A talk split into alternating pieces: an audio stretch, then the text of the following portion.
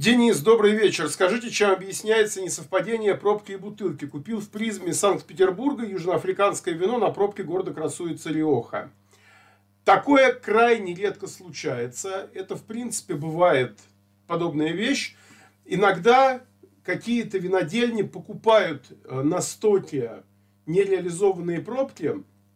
Дело в том, что когда пробки брендируют, их брендируют под какую-то компанию, но иногда случается так, что их кто-то не выкупает, какие-то компании э, выходят из бизнеса, и э, дешевые вина могут, дешевые винодельни, которые производят дешевые вина, могут закупать такие пробки и могут их использовать. Это крайне редкая ситуация. Я сталкивался с таким один раз в жизни, единственный, когда я в одном из вин итальянских обнаружил пробку другой винодельни. Но, в принципе, такое случается изредка, крайне-крайне редко. Так, Денис, мне первая попалась в продаже авторской номер один от Фанагории, которой многие люди в том числе хвалили.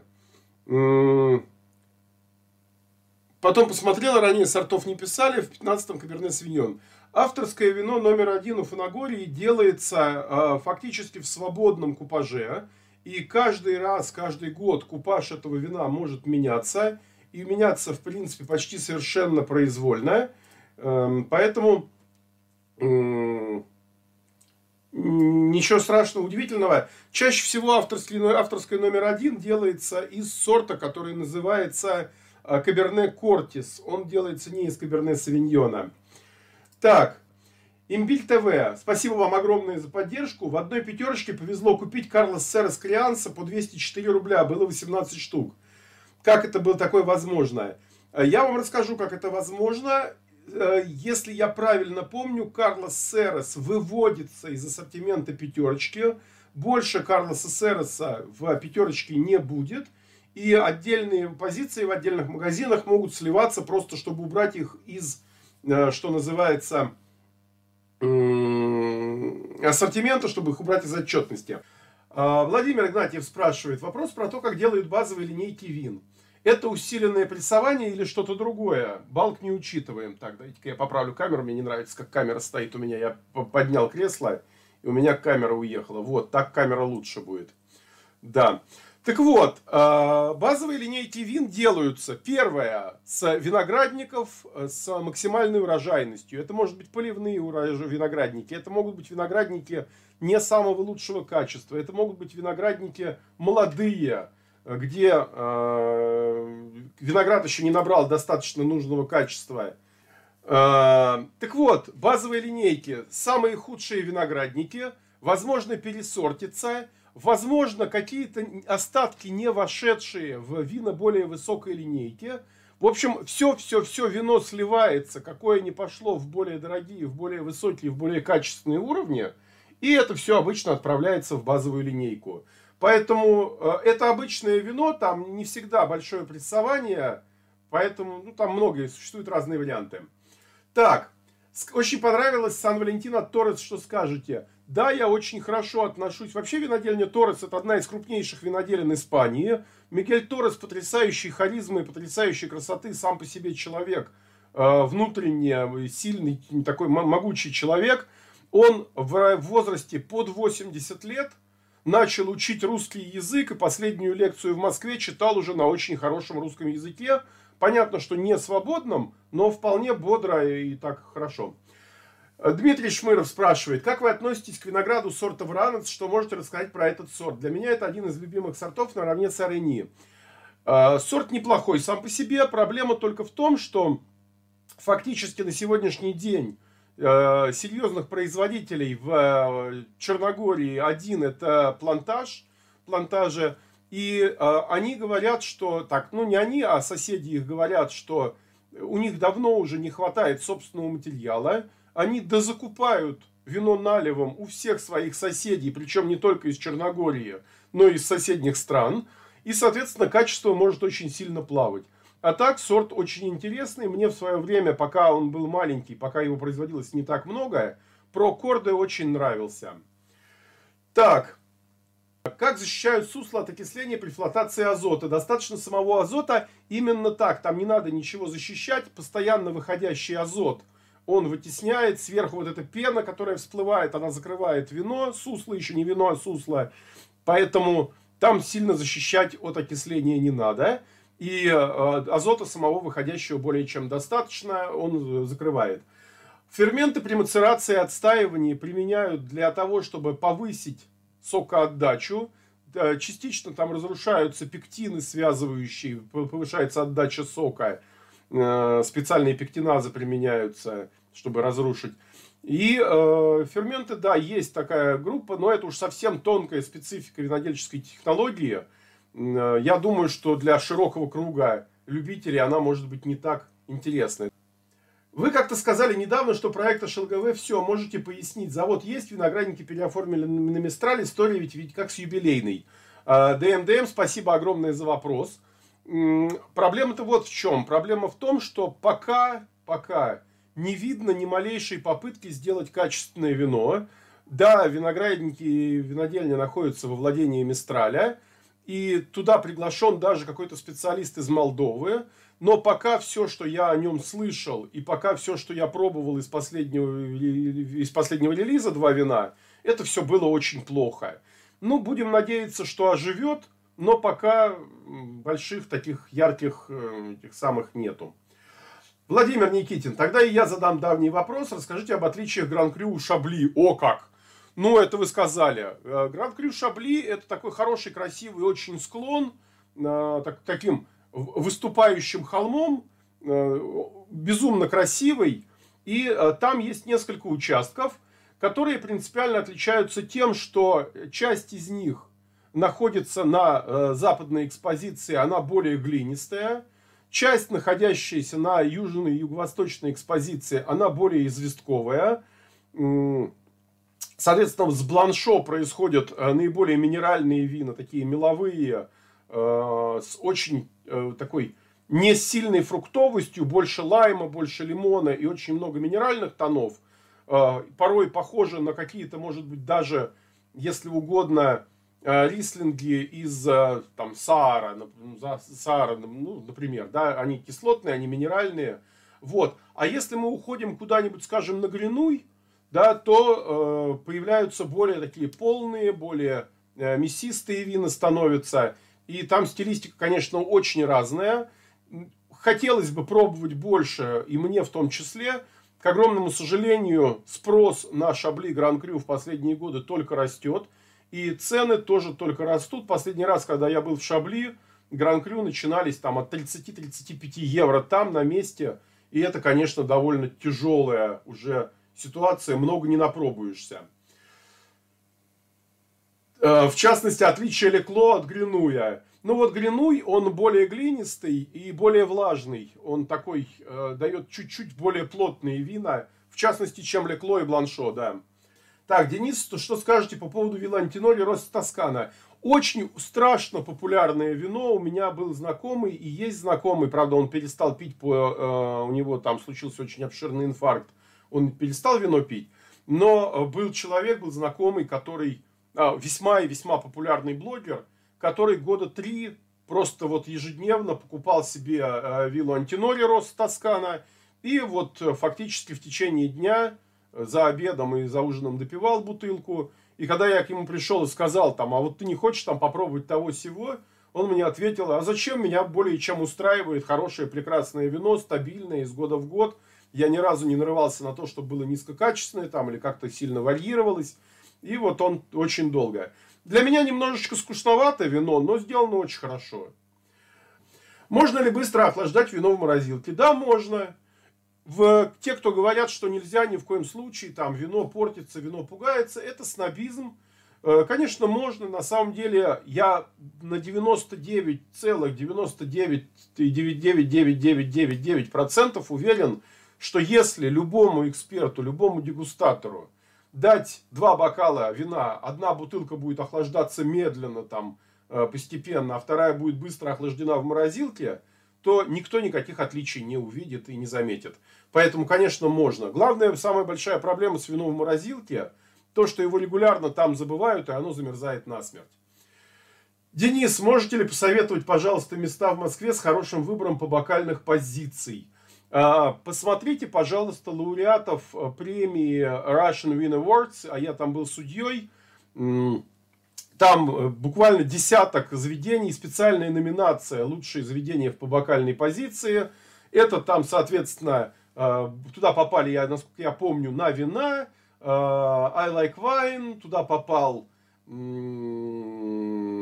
как его, господи, винный рынок – там довольно много мест. Сейчас много мест, где там 15-20 по вокальных позиций вполне присутствуют запросто. В этом отношении у нас сейчас жизнь немножечко наладилась. Недавно в видео про вина красные и белые показали Лес Дарренс Лангедок 2017 года. Какую дадите оценку вину? А, вы знаете, я не помню, мне нужно обязательно посмотреть. Давайте посмотрим. А, Лес Дарренс вино. Мне нужно увидеть этикетку, потому что во многих случаях я вина запоминаю только по этикетке. Так, нет, вы знаете, я это вино еще не пробовал. Э, интересно, спасибо, что спросили. Я попробую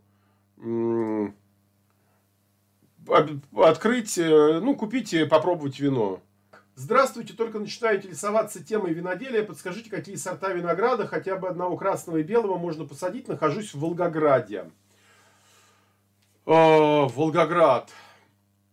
Вы знаете, вообще Нижняя Волга очень интересный регион с точки зрения виноградарства и виноделия. Э, хороший специалист там это Дима Гусев. И у Димы Гусева стабильно очень хорошо получался рислинг, стабильно хорошо получался савиньон блан. Единственное, что в Волгограде их надо будет обязательно укрывать на зиму. Из красных э, мне у него нравился и пино-нуар, и мерло. Нет, про, про, про пино-нуар могу наврать, не помню. По-моему, был у него пино-нуар. Вот. Э, надо посмотреть мои дегустационные заметки по красным винам. Потому что, ну, Волгоград это специфический регион с очень таким довольно контрастным климатом. И не так все просто. Денис, какую школу сомелье посоветуете в Москве для нулевиков? На этот вопрос, э, это хороший вопрос, я на него стараюсь всегда отвечать одинаково.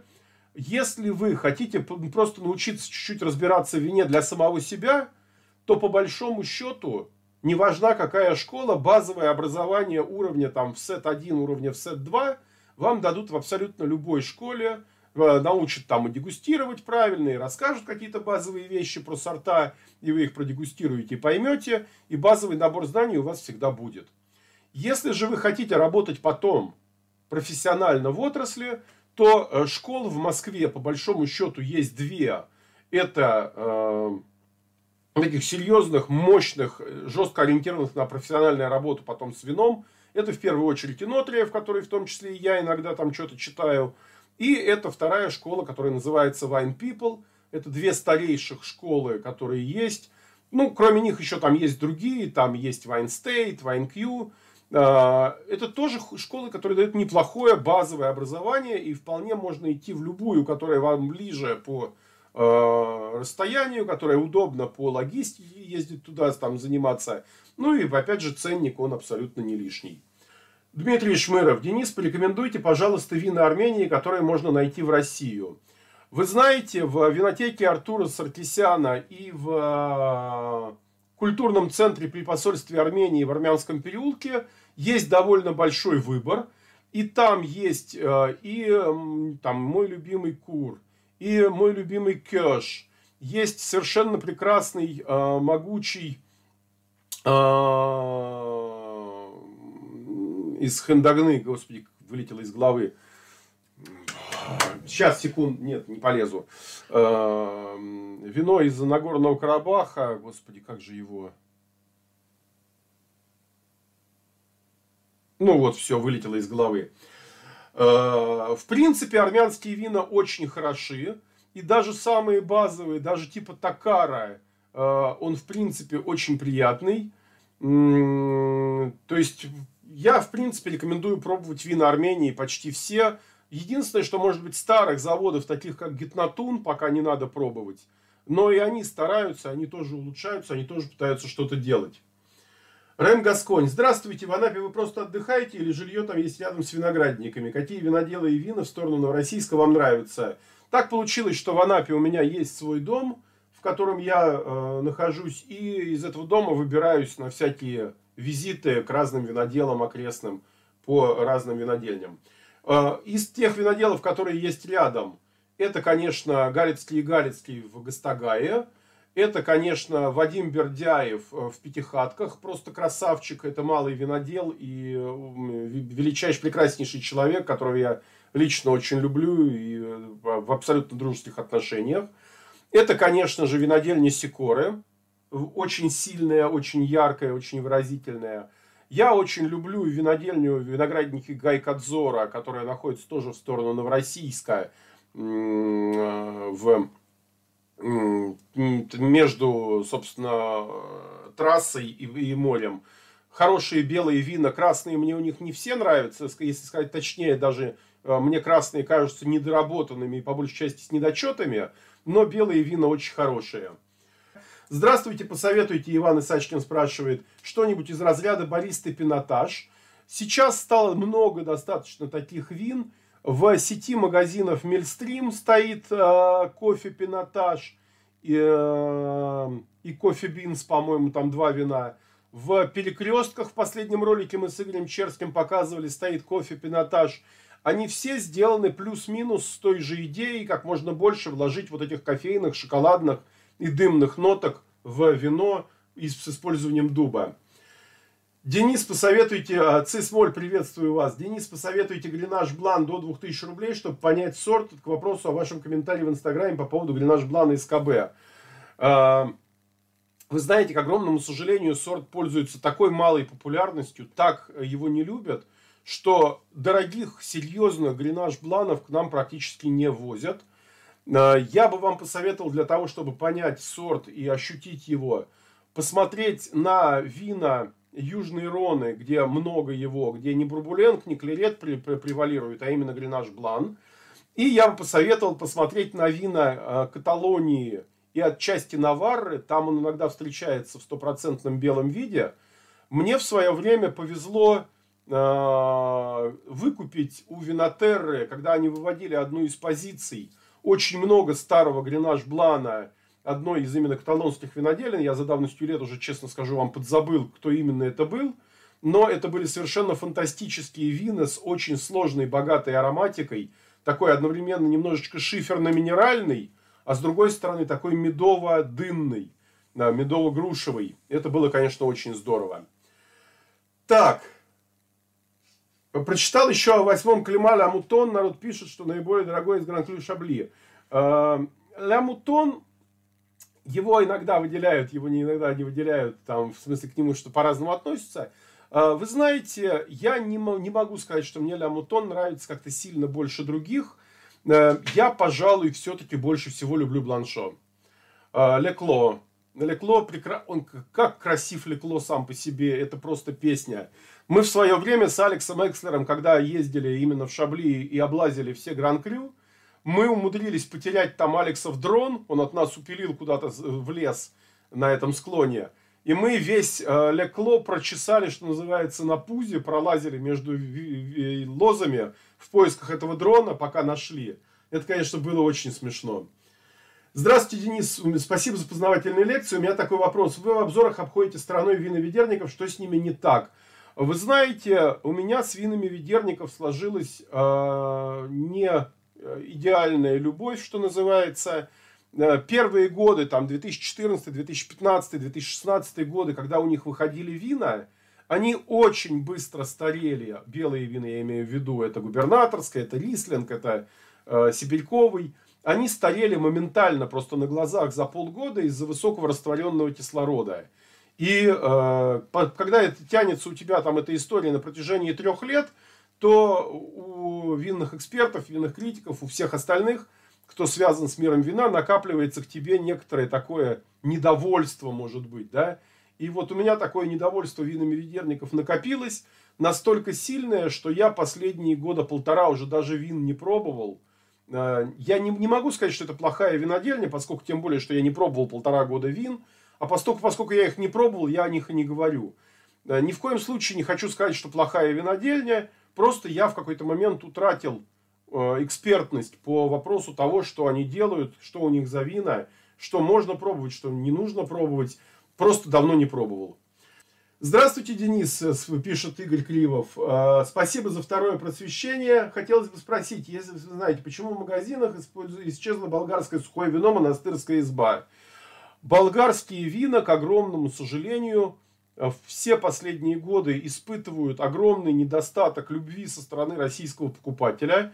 Как-то имидж болгарских вин окончательно э, снизился, окончательно упал ниже плинтуса – и э, ни там Шушукани, ни монастырская изба, ни Мечекрев, э, все это не возится просто потому, что не продается.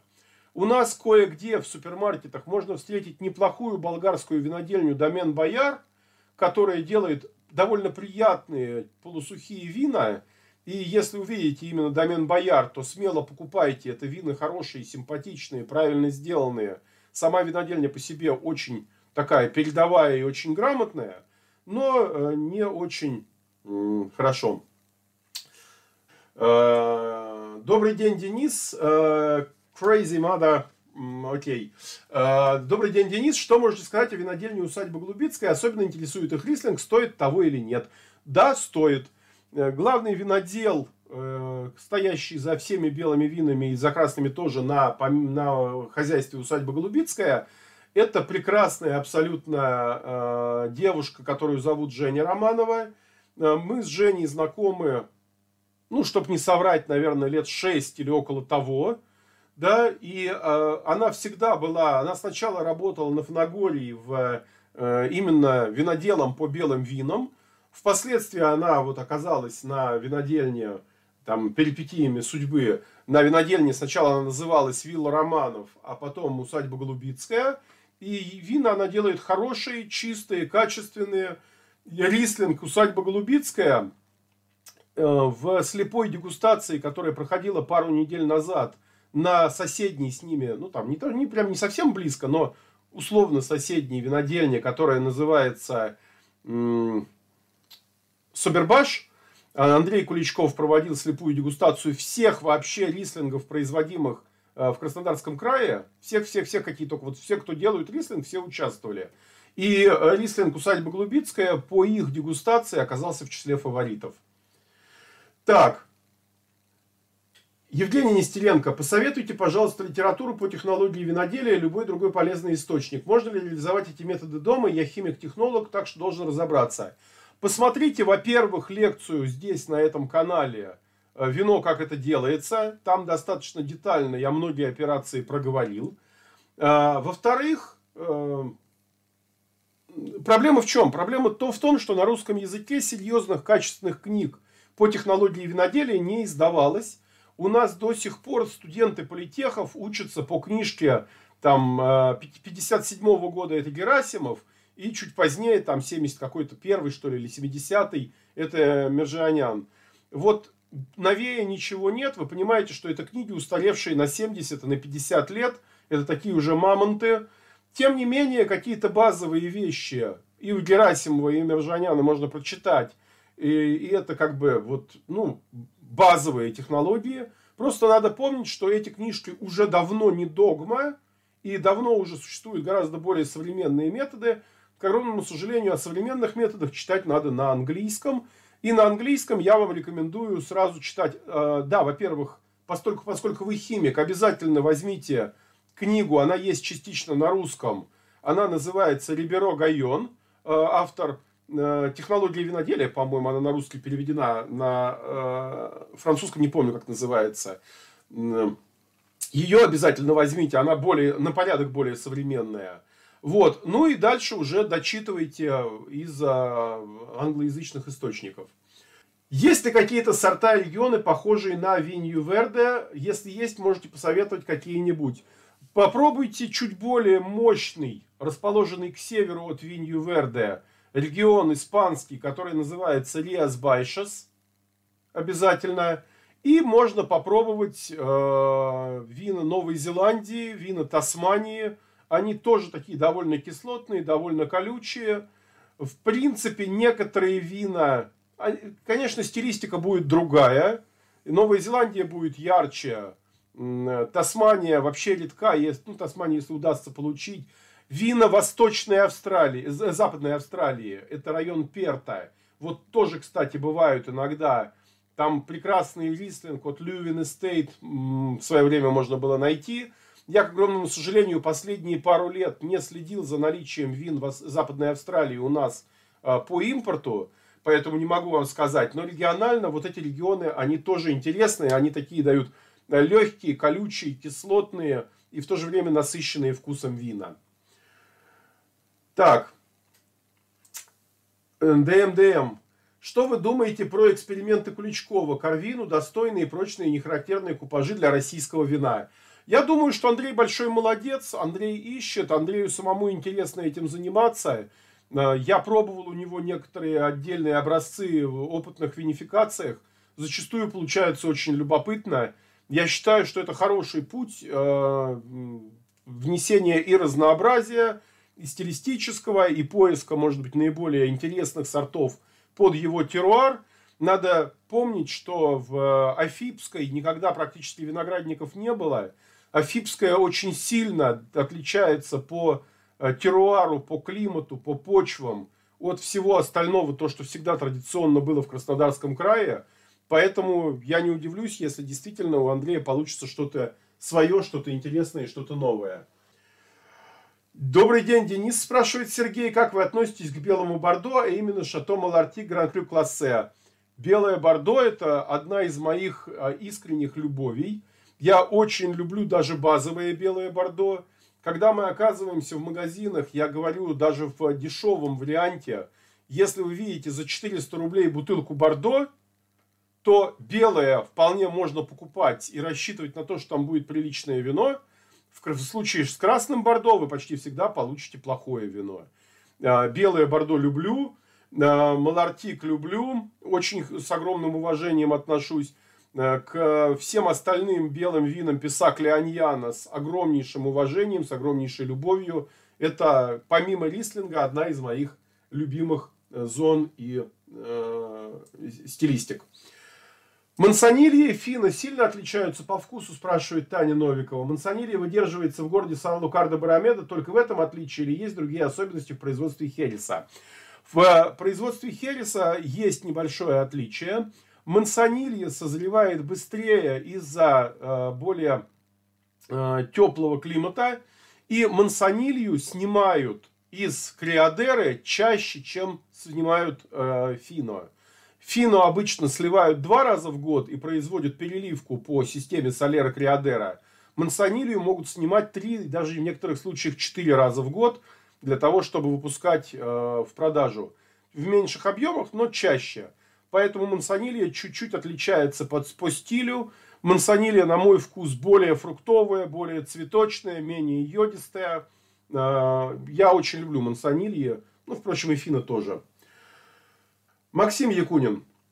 Здравствуйте, Денис. Подскажите, как и с чем лучше употреблять десертные пиногри от Массандры? Спасибо.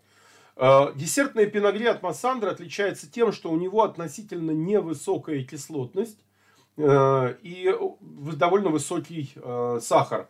Поэтому ему очень трудно сотрудничать даже с э, минимально кислотными блюдами. Его можно пробовать с несколькими вещами.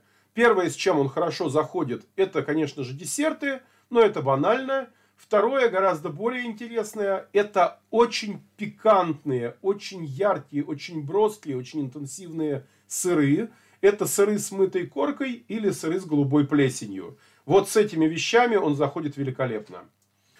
Так, Алексей Мартышкин спрашивает, почему на одном и том же вине сначала писали, что срок хранения не ограничен, в том числе после вскрытия, потом стали указывать срок хранения по вскрытии, например, 7 дней. Э, правильный ответ состоит в том, что, вообще говоря, вино не портится даже и после вскрытия до такой степени, чтобы оно стало неупотребимо в пищу. Современные вина промышленного производства очень-очень стабильные, и они крайне тяжело превращаются в уксус, практически не превращаются. В них нет уксусно-кислых бактерий. Поэтому, вообще говоря, вино не становится э, вредным для употребления практически ни на какой продолжительности хранения после откупорки. Но то, что оно не становится вредным, не, станов... не, не говорит о том, что оно становится вкусным. Вино стремительно деградирует, контактирует с кислородом воздуха, получая кислород из воздуха. Вино резко теряет ароматику, становится все более таким сухофруктным и довольно быстро деградирует в очень такой, ну, э, неприятный э, вкусовой, ну, он не то что даже неприятный, он просто, ну, неинтересный, некрасивый вкус и аромат. Поэтому сейчас э, стараются писать честно, что 7 дней это максимум по хранению. Я бы сказал, что и 7 это многовато. Я вообще не люблю хранить початые вина. Николай Кретов. После ваших обзоров решил купить три горначи из проекта Горначи Испании. Хочу позвать друзей на дегустации, какие закуски, еда подойдут. Вообще было бы интересно послушать про сочетание с едой. Смотрите, все три горначи очень мощные, э, все насыщенные, все плотные, все концентрированные – Поэтому вам нужно озаботиться достаточно солоноватыми закусками. Это может быть сальсича, это может быть хамон, это могут быть соленые сыры, твердые, полутвердые. То есть, в первую очередь, вот акцент именно на это, а, потому что соль, она немножечко приглушает и а, балансирует восприятие танинов, восприятие алкоголя. А, вина становятся более такими гладкими, более шелковистыми именно с солеными закусками. Михаил Зыков. С крымскими завязал, слабая и сплошная Изабелла. А, Михаил, вы не очень правы. В Крыму промышленных посадок Изабеллы практически нет. В э, Крыму сейчас очень много современных виноделин, таких как Эссе, как Альма-Вэлли, как э, Бельбек. Все, вот весь западный Крым – это такой кластер современного абсолютно виноделия. Это Акчурин, это Золотая Балка. И там очень много симпатичных вин. А, Сафо 74. Здравствуйте, Денис. Что вы можете сказать о винодельне Шато Пино, в частности, об их Каберне Савиньон Морской? К огромнейшему сожалению, у меня не получилось в этом году выделить время и съездить в Шато Пино. Они меня очень приглашали, очень ждали но я еще надеюсь, что, может быть, я съезжу в Анапу на несколько дней и съезжу в Шато Пино. Я слышал довольно противоречивые отзывы о винах, э, пока сам не попробовал, опять же, в меру в силу, в силу того, что ну, очень много пробую, за всем следить не успеваю, поэтому не скажу ничего ни хорошего, ни плохого, но слышал э, разные отзывы, отзывы как очень хорошие, так и такие довольно сомнительные. Денис, по вашему мнению, какие лучше виноградники на песках, какие сорта удаются на песках хорошо? Я э, слышал от виноградников, от винограда Лемендосы, что удивительнейшим образом на песках хорошо себя у них проявляет шардоне. Он становится такой э, очень чистый, очень звенящий, очень фруктовый. Из того, что я видел еще на песках растущего, я видел э, растущий на песках Каберне Фран. И тоже он был очень красив. Я пробовал вино из него. Больше песчаных участков, таких откровенно песчаных, я, может быть, даже и не вспомню, чтобы я дегустировал, вот прям, чтобы чистые пески, пески, пески. Да, я, наверное, пробовал только Шардоне и Каберне Фран. Э, Яков, добрый вечер, добрый день, очень рад тебя видеть. Так, спасибо большое за ответ. Э, просмотреть удаленные сообщения, не жадничайте. А что он удалил? Нормально. А, ну там за три иконки, ну ничего страшного. Не жадничайте с лайками. А Афина Шнурова, спасибо большое за сообщение, я его восстановил. А, Виктор 888 задает редкий вопрос, очень неожиданный и необычный. В чем разница между пароном и декантером? Спасибо. Декантер – это емкость для либо снятия с осадка, либо, либо для аэрации вина – из декантера не пьют, из декантера переливают вино в бокал. Парон – это емкость, с которой непосредственно вино пьют. И это красивая история. Вы мне спасибо, что подсказали. Надо будет сделать про нее маленький видосик. Давайте посмотрим прямо сейчас. Может быть, кто-то не знает, что такое парон. А.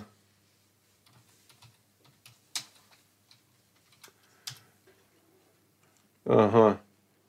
Так, есть видосики у нас. О! How to drink from Paron. Денис, по вашему мнению, какие лучше виноградники на песках, какие сорта удаются на песках хорошо? Я э, слышал от виноградников, от винограда Лемендосы, что удивительнейшим образом на песках хорошо себя у них проявляет шардоне. Он становится такой э, очень чистый, очень звенящий, очень фруктовый. Из того, что я видел еще на песках растущего, я видел э, растущий на песках Каберне Фран. И тоже он был очень красив, я пробовал вино из него. Больше песчаных участков, таких откровенно песчаных, я, может быть, даже и не вспомню, чтобы я дегустировал, вот прям, чтобы чистые пески, пески, пески. Да, я, наверное, пробовал только Шардоне и Каберне Фран. А, Виктор 888 задает редкий вопрос, очень неожиданный и необычный. В чем разница между пароном и декантером? Спасибо. Декантер – это емкость для либо снятия с осадка, либо, либо для аэрации вина. Из декантера не пьют, из декантера переливают вино в бокал. Парон – это емкость, с которой непосредственно вино пьют – и это красивая история. Вы мне спасибо, что подсказали. Надо будет сделать про нее маленький видосик. Давайте посмотрим прямо сейчас. Может быть, кто-то не знает, что такое парон.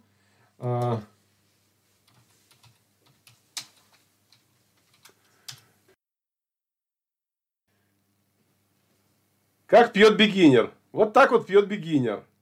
Парон это вот такой стеклянный чайник для вина.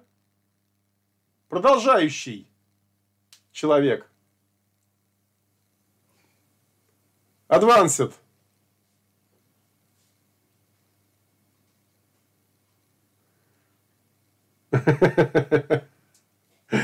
Вот. Парон – это а, кувшин, из которого было принято исторически в Каталонии а, пить вино. И именно вот так он передавался по кругу, а, и из него все пили, не прикасаясь к нему губами, просто вот из кувшина благополучно а, пили. Мацерация красностопа Златовского. Может ли дать какие-то рекомендации по температуре и длительности? ЧКД подбирать ближе к Каберне и прочим Бордо. Хочется пить через 1-2 года. Владимир Игнатьев спрашивает. Мацерация красностопа должна быть крайне-крайне нежная. Это сорт очень тонинный, избыточно тонинный. В предыдущей попытке запустить стрим кто-то спрашивал, что он любит мощные, могучие тонинные вина, типа Тоната уругвайского или французского Мадирана – или э, Сагрантино Ди Монтефалько, или э, там Каоров, или еще чего-то. Так вот, э, красностоп, будучи э, мацерирован э, по типу, как мы обычно проводим ферментацию с Мерло, да, там интенсивные пижажи или интенсивные пуще того делистажи, он даст вам такое тонинное вино, что его нельзя будет пить и через 3, и через 4, и через 5 лет зачастую. Э, в, на винодельне э, цемлянские вина, для тихих вин из красностопа применялась технология брожения с погруженной шапкой. Когда всплывала шапка на красностопе, на нее сверху клали дубовую тяжелую решетку, которая просто притапливала эту шапку и больше ее не трогали. Э, для того, чтобы именно не получить могучие избыточные тонины. Дима Т. спрашивает. Добрый день, Денис. Куда пропала винодельня юбилейная? Не выдержала конкуренция? Там очень сложная история с тем, что э, внезапным образом владелец винодельни не согласовал, не справился с банковским управлением. Банк потребовал от него вернуть кредиты, и он эти кредиты не смог каким-то образом быстро вернуть. Э, и в итоге получилось так, как получилось. Его винодельню, винодельню фактически э, арестовали за долги, обанкротили – Сейчас винодельня юбилейная куплена, винодельня Абрау Дюрсо. Все виноградники куплены. И винодельня юбилейная в том или ином виде, скорее всего, будет восстанавливаться, но не очень быстро. Дело в том, что Абрау Дюрсо сейчас занято в первую очередь ликвидацией разрыва в виноматериале для самой себя в связи с новым законом федеральным о запрете использования импортного вина наливом для производства вин в Российской Федерации, только для винных напитков – Поэтому Абрау Дюрсо сейчас будет решать в первую очередь вопросы, собственно, с Абрау Дюрсо, но впоследствии, может быть, докатятся, дойдут руки и до э, юбилейной, до ее восстановления в том или ином виде, в том или ином объеме. Э, Александр спрашивает. Добрый день, Денис. Знакомые во Франции предпочитают употреблять сухие вина, разбавляя водой. Говорят, многие французы так делают. Это нормально?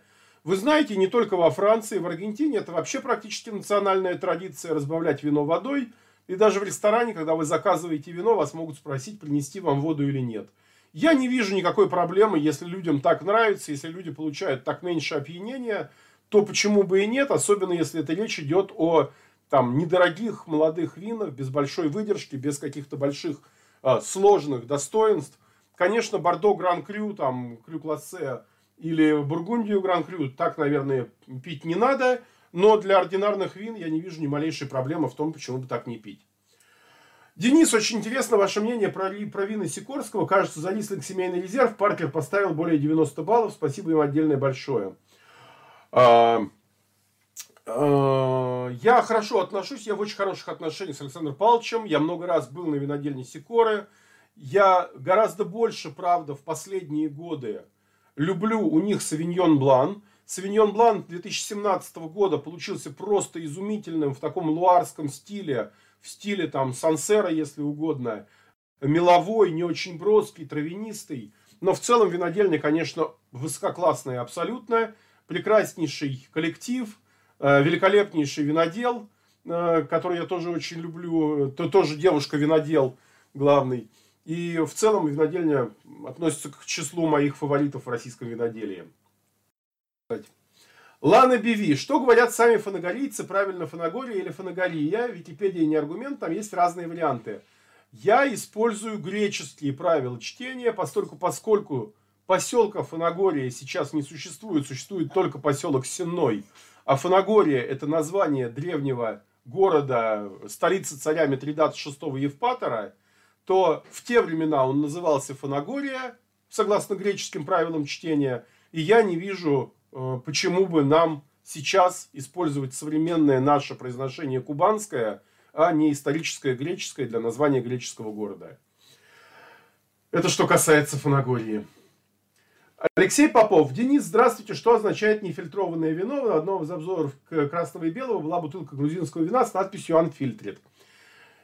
Дело в том, что для обеспечения полной стабильности после розлива все бутылки, все вина перед бутилированием проходит через фильтрацию. Существует много разных типов фильтров, там картонный фильтр, кизельгуровый фильтр, э, тангенциальный фильтр, какой угодно еще. Но в некоторых случаях винодел может решить, что он не хочет специально, вот сознательно не хочет фильтровать свое вино, и тогда он переливками осветляет его настолько, насколько это возможно, то есть берет емкость, дает ей постоять там в течение там, двух, трех, четырех недель, и верхнюю часть вина переливает в другую емкость, нижнюю часть вина, мутную, в отдельную емкость. Из следующей емкости дает вину снова отстояться, снова там 85 или 90 процентов еще более чистого вина переливает в следующую емкость, небольшую часть добавляет к, первому, к первым осадкам. Ну и так вот он отстаиванием э, получает относительно стабильное вино, переливками, отстаиванием. Вино осветляется, вино становится без осадка, и дальше он его бутилирует без использования дополнительной фильтрации. Считается, что такие вина богаче во вкусе и аромате, потому что фильтр может какие-то ароматические компоненты задерживать. Поэтому нефильтрованные как бы должны быть ярче, богаче и интересней. Но на практике я думаю, что это тоже очень не на всех сортах и не на всех винах заметно. Не пойму, как биодинамические вина могут лежать по 10-20 лет без серы и фильтрации. А, вы знаете, я встречал единицы биодинамических вин, которые стабильны от бутылки к бутылке. Мне доводилось в свое время пробовать очень много вин от Николя Жали, который считается грандом, светилой, там, светилом и всем остальным. И самая большая моя претензия к его винам была, состояла в том, что можно было открыть пять бутылок подряд, и они были все разные. Пара из них была восхитительная, одна была там, ну, туда-сюда, и пара была просто, ну, каких-то совершенно вонючих канализационных. Поэтому самая большая проблема в биодинамике это вот такая. Сами биодинамисты к этому относятся каким-то образом весьма благодушно, к этой своей нестабильности от бутылки к бутылке. Я, в общем, не гонюсь никогда за биодинамикой. На мой взгляд, это такая сомнительная крайне концепция. Алмат Сулейменов спрашивает. Добрый день, Денис. Пробовали ли вы вина компании Арба Вайн Казахстан? Если да, то, на ваш взгляд, какой листинг у них лучше, на старых и на новых? Я не просто пробовал вина винодельни Арба Вайн. Я в очень прекраснейших совершенно дружеских отношениях с ее владельцем. Я на ней неоднократно бывал, в том числе на празднике вина, который э, Зеки устраивал. И э, я очень хорошо отношусь к тому, что там происходит. Э, он, э, Зейнула, прекрасный человек, очень вдумчивый, очень старается делать все, что лучше может, что он сделать может для э, виноделия. Листинг со старых лот, так называемый казахский листинг, мне кажется поярче, побогаче, поинтенсивнее. Хотя и европейский мне тоже очень нравится. Так, Николай Кретов, спасибо большое. Макс Шепелев. Денис, добрый день. В лекции про sauv blanc вы сказали, что три из четырех стилей можно найти в Новой Зеландии. Что такое типичный sauv blanc из Новой Зеландии? Много овощей в совиньоне – это всегда дефект вина или нет? А, нет такого понятия, как типичный совиньон Новой Зеландии, потому что типичный э, совиньон из Хоксбей, с северного острова, он принципиально не такой, как савиньон из Мальбора, и уж совсем не такой, как он находится в Атага. Поэтому я бы вообще не брался говорить о типичности рислингов из Новой Зеландии. Там уже надо гораздо более детально дробить всю Новую Зеландию на кусочки. Являются ли овощи в свиньоне дефектами? По мнению некоторых специалистов, это то, чего стоит избегать. Когда у вас избыточно интенсивный горошек, фасоль, болгарский перец, вот это все. По мнению других специалистов, это просто еще один стиль вина – который имеет свое применение, имеет свою гастрономическую нишу. Свиньон блан овощного типа прекрасно идет к салатам. Э, берете салат с большим количеством травы, там рукколы, э, чего угодно еще. И овощной савиньон блан к таким вещам идет изумительно. Кроме того, он очень неплохо идет к козьим сырам с такой высокой степенью ароматности. К пахучим козьим сырам. Так, Денис, просьба сохранить этот стрим, очень полезный всеобуч получается. Ну, хорошо, посмотрим. Может быть, я его потом впоследствии даже переоформлю. Может быть, возьму дорожку. Ну, а может, не, не буду даже, может быть, оставлю. Здравствуйте, Денис. Алексей Конищев, э, Кашинцев спрашивает. Алексей, извините, пожалуйста, не сразу прочитал. Здравствуйте, Денис. Спасибо за стрим. Как можно научиться понимать, молодое ли вино или уже старое для питья? Как вы делаете оценку при дегустации? Сколько лет в идеале лучше хранить вино? Я, по-моему, в каком-то из стримов это рассказывал. Э, может быть, заблуждаюсь. Э, очень просто. Вы берете вино, пробуете его и пытаетесь себе представить, что вы пробуете не вино, а вы пробуете фруктовый напиток. И дальше вы э, пытаетесь для себя сформулировать, какие ягоды были использованы для этого фруктового напитка. Были использованы свежие ягоды, были использованы ягоды, которые довели до кипения в сахаре вот закипающее варенье пятиминутка. Были ли использовано свежесваренное варенье? Было ли использован ли для этого напитка джем ягодный? Или была использована уже прям пастила? Почему? Потому что когда вы пьете любой фруктовый напиток, вы прекрасно отличаете компот от сухофруктов, разведенное варенье в морсе и э, там, компот, раздавленные свежие ягоды, вода и сахар. Вот вы также примерно пытаетесь придумать себе, на что это больше похоже, вот по этой вот шкале, от свежих ягод до пастилы. И вот середина, свежесваренное варенье, принято считать пиковой формой вина. И вы смотрите, за какой срок, насколько вино продвинулось в этом направлении. Все вина продвигаются вот в такой вот спектре. От свежих ягод до пастилы. И когда вино доходит вот до ощущения варенья в вине, вы можете говорить о том, что оно находится в лучшей форме, его надо пить, при том, что у него танины равномерные, бархатистые, там какие угодно еще. В первую очередь именно по фруктовой компоненте. Я как-нибудь попробую вам рассказать это более детально в каком-нибудь из стримов, просто с примером.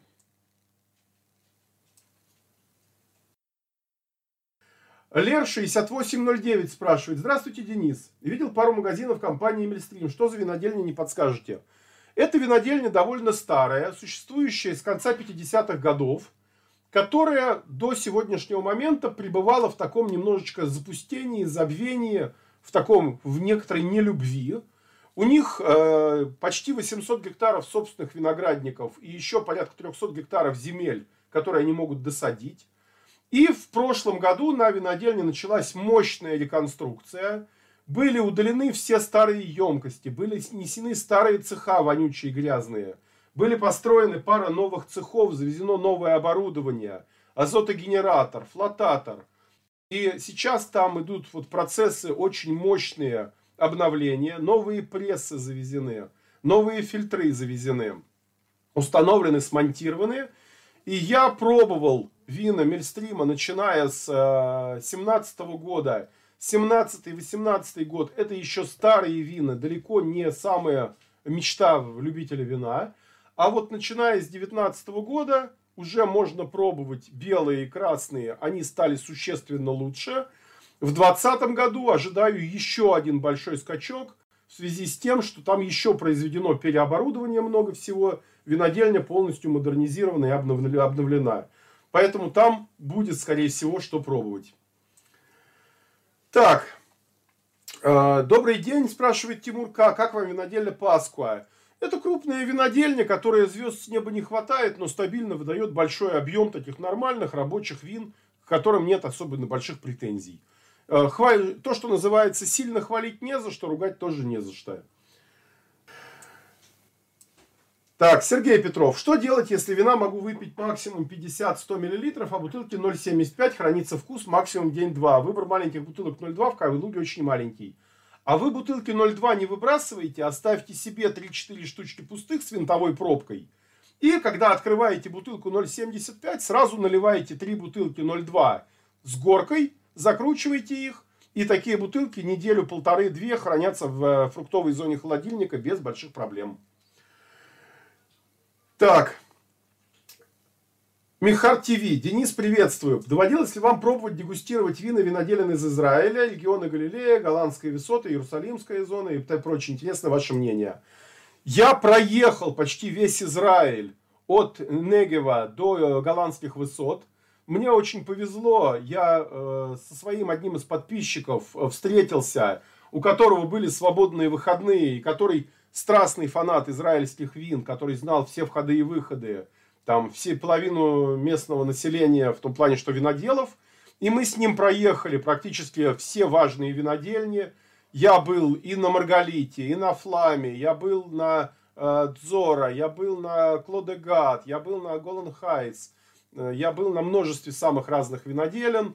Э, и я должен сказать, что виноделие в Израиле очень хорошо себя показывает – яркие, мощные, насыщенные, интенсивные вина. К огромному сожалению, единственный большой недостаток. Очень дорогие. Сколь-нибудь хорошие вина, в принципе, тогда, я, это было года два или три назад, хорошие вина реально начинались там от 80, 90, 100 шекелей, и редко что падало ниже. Все, что было ниже, включая 3 на 100 в Вайн Депот, это было, в общем, ну, из серии пить можно, можно не пить, ничего не потеряешь. Но в целом к виноделию отношусь очень хорошо. А, возможно ли в перспективе сделать обзоры по израильским винодельням и винам? Может быть, может быть, у меня лекция про Израиль есть, да, я ее делал по результатам той поездки. Владимир Игнатьев, известны ли вам какие-то планы на создание виноградников дальше Кавказского хребта на территории Краснодарского края или зерновые культуры логичнее на плодородных почвах? Ну, у нас на самом-то деле дальше Кавказского хребта есть виноградники. У нас как раз на равнин, в равнинной зоне, в Таманской зоне, Э, лежит большая часть наших виноградников. Фанагория, Мельстрим, Южная винная компания, Кубань вино. Это все Приазов, Приазовье уже, это уже равнина, это дельта Старой Кубани. И на каштановых черноземах там прекрасно чувствуют себя виноградники в огромном количестве. Начиная примерно с поселка Виноградный, начинаются сплошные виноградники. И э, дальше, дальше, дальше до самого, фактически до Темрюка это все сплошные виноградники. Поэтому там вполне все есть. А, Денис, пробовали ли вы, Лер 6809 спрашивает, пробовали ли вино Сардинии, Верментина Дигалура, если оно в России, на Сардинии это одно из лучших вин, 30-40 евро за бутылку. Я э, имел удовольствие пробовать очень много сардских вин. Дело в том, что у меня одна прекраснейшая моя знакомая, управляющая фактически шеф-сомелье бренд, э, ну, фактически шеф-сомелье питерской ресторанной группы «Италия», э, страстная любительница Сардинии, и она привозила, несколько раз устраивала большие дегустации сардских вин, поэтому я сардских вин пробовал много. И э, регулярно, когда сам оказываюсь в Италии, Верментино пробую, и Верментино ди Сардения, и Верментино ди Галура, конечно, в обязательном порядке пробую. Действительно, сорт очень любопытный, очень приятный, очень интересный. Иван Гулеев. Денис, подскажите, пожалуйста, если в Ростовской области достойные виноделы, может быть, что-нибудь посоветуете? В Ростовской области потрясающая винодельня с лицензией, которая называется «Вина Арпачина». Э, это Юрий Малик и э, его хозяйство. Очень хорошие, симпатичные, красивые вина. Это то, что можно купить в официальной торговле. Ну, я не знаю, правда, где, но э, на винодельне наверняка можно прям при винодельне. И из малых виноделен мне очень нравится Юр Химичев – Э, он хорошо работает, вина симпатичные. Это то, что я могу сказать. Э, вина Шато Саркел мне, в принципе, не могу сказать, что прям совсем не нравится. Они немножечко своеобразные, но в целом тоже сделаны довольно неплохо. Это что касается Ростовской области. Вина Молдавии, так, сейчас. Мильбар, во-первых, огромное спасибо. Вина Молдавии достойно рассмотрения в нашей рознице. Я советую пробовать вина Молдовы, особенно те, которые происходят из э, Крикова, на многое там не рассчитывайте, но это хорошие, аккуратные вина. Крикова, у них есть серия, которая называется, э, я боюсь наврать на молдавском языке, Орашу Саптеран, э, подземный город. Такие этикетки с изображением криковских каменоломен. Это хорошая линейка, если найдете ее где-нибудь, давайте я вам попробую ее показать. Э, Криково, подземный город. Сейчас. Картинки. Вино, не, не угадал. Вино. Вот, вот так вот выглядит этикетка.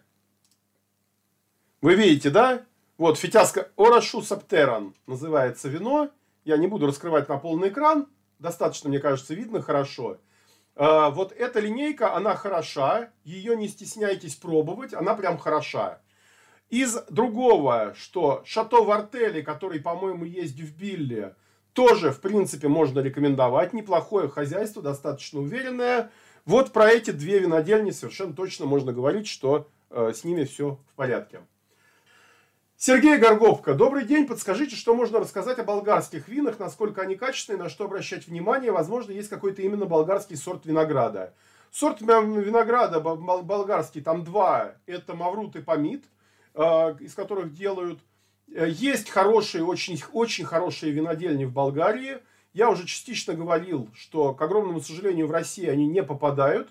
Э, возьмите любой справочник карманный по миру, и вам подскажут, что там Шато Катаржина, Катаржина Эстейт, хорошая винодельня, э, много, множество других по регионам. Есть, есть что попробовать, и пробовать надо, но только если вы находитесь там. Дима, спрашивает Дима В. Денис, вы заметили, что рислинги последних жарких лет в Германии стали похожи на новозеландские яркие экзотические фрукты. Печалька, что делать нужно на север переносить виноградники. Не совсем, надо просто наоборот уходить южнее. Надо уходить в Саар-Рувер. А, это более горные и более прохладные регионы. На них сказывается влияние уже фактически Альп. И там, вот даже если мы говорим про Мозель, самые хрустящие, самые такие рислинги. А, я, э, вот будет у нас сегодня все-таки, наверное, я рискну запустить стрим через два часа с половиной – так, попробовали рислинг виноградный Месмер Пфальц 2004 года ФАУДП Эрстелаге. По цвету совсем молод, зеленовато-желтоватый, а в аромате сильно преобладали петрольные медовые тона. Он был уже за гранью? Нет. 14 а, год в Пфальце был довольно теплым, и поэтому виноград очень сильно желтый, сильно зрелый был, и в нем за 6 лет вполне себе развились эти петрольные медовые тона, это вполне может, вполне естественно, просто следствие теп, очень теплого года. Так, славянские и хорватские вина есть что попробовать. В Словении потрясающий регион, который называется Горишка Берда. Э, там оранжевые и белые вина из сорта местного, который называется Рибула. Э, очень рекомендую и посетить, и попробовать. Кроме всего прочего, там и других вин много. В э, Хорватии лучше удаются красные вина, красные вина из сортов Плавац Малия и э, сейчас начали восстанавливать Зинфандель. Мощные, насыщенные, интенсивные, такие богатые, очень полные. Э, можно попробовать. Денис, можно ли пить вино из бокалов, кроме стекла, серебро, олово и тому подобное? Ну, предки наши как-то пили, э, но все-таки, я честно вам скажу, я пробовал из много чего, из тестована, из кружек, из бокалов, из плохих бокалов, из хороших. Из хороших бокалов приятнее всего. Просто тактильно, э, очень приятно. Так, э, Денис, интересно ваше мнение, какие сухие крымские вина советские периоды были действительно высококачественные, кубанские тоже? Э, Яков, э, очень мало чего удалось мне попробовать сухого выжившего с тех времен. Я кое-что пробовал на Солнечной долине, кое-что пробовал на Массандре. Сухая Алушта мне категорически не нравится советских времен.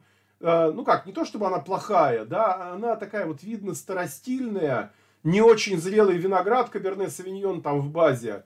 Такой очень посленовый, очень э, животный, Э, и сами вина такие легкоалкогольные, э, достаточно бестелесные. Это как раз неплохо, с этим бы я э, нормально смирился. Но видно, что виноград был собран несколько недозрелым.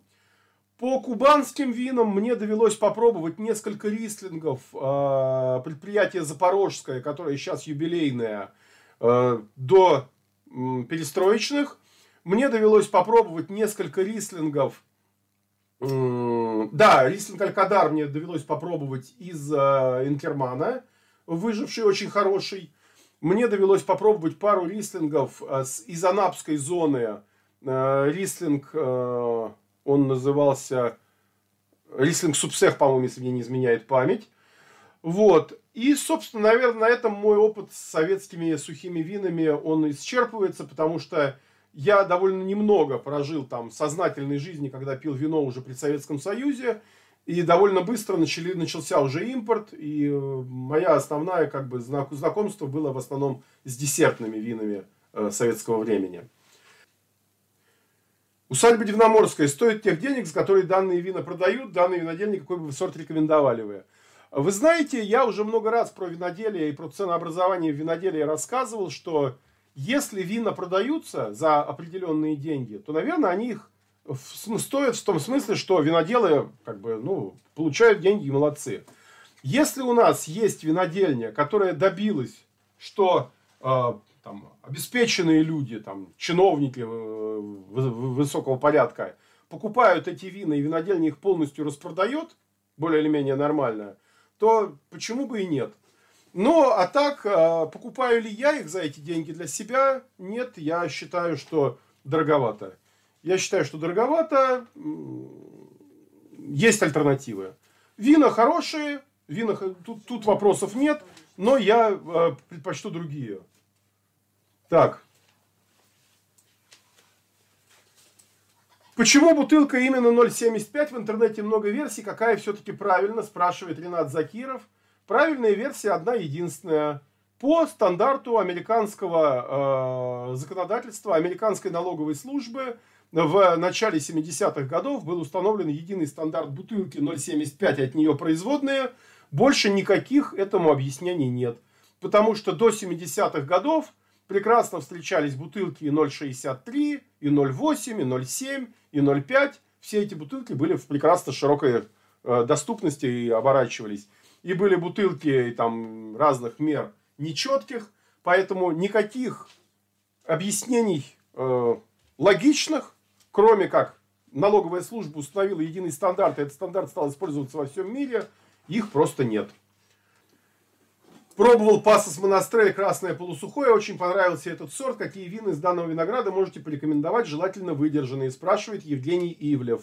Евгений, в сети отдохни, э, винный, есть э, винодель, представленная вино, винодельня э, Хуан Жиль, который специализируется на производстве полусухих вин из Монастреля. Там большая линейка 4 или 5 вин. Обязательно попробуйте. Хорошая винодельня, хорошие вина. Здравствуйте, Денис, спрашивает Теф. Можно узнать ваше мнение о Бароло Батазиола? Э, на мой взгляд, это очень заурядное Бароло. Оно, конечно, Бароло, оно узнается как Бароло, но винодельня звезд с неба явно не хватает. Спасибо вам всем еще раз огромное. Подписывайтесь, оставайтесь на канале. Э, я постараюсь. Все неотвеченные вопросы пишите в комментарии к этому стриму. Он останется. Я в комментариях вам на них на все отвечу. Может быть, мы еще такие стримы время от времени будем делать для того, чтобы посидеть и вживую поговорить, поотвечать вот так вот в разнобой про вина, про места, про э, что-то еще. Спасибо.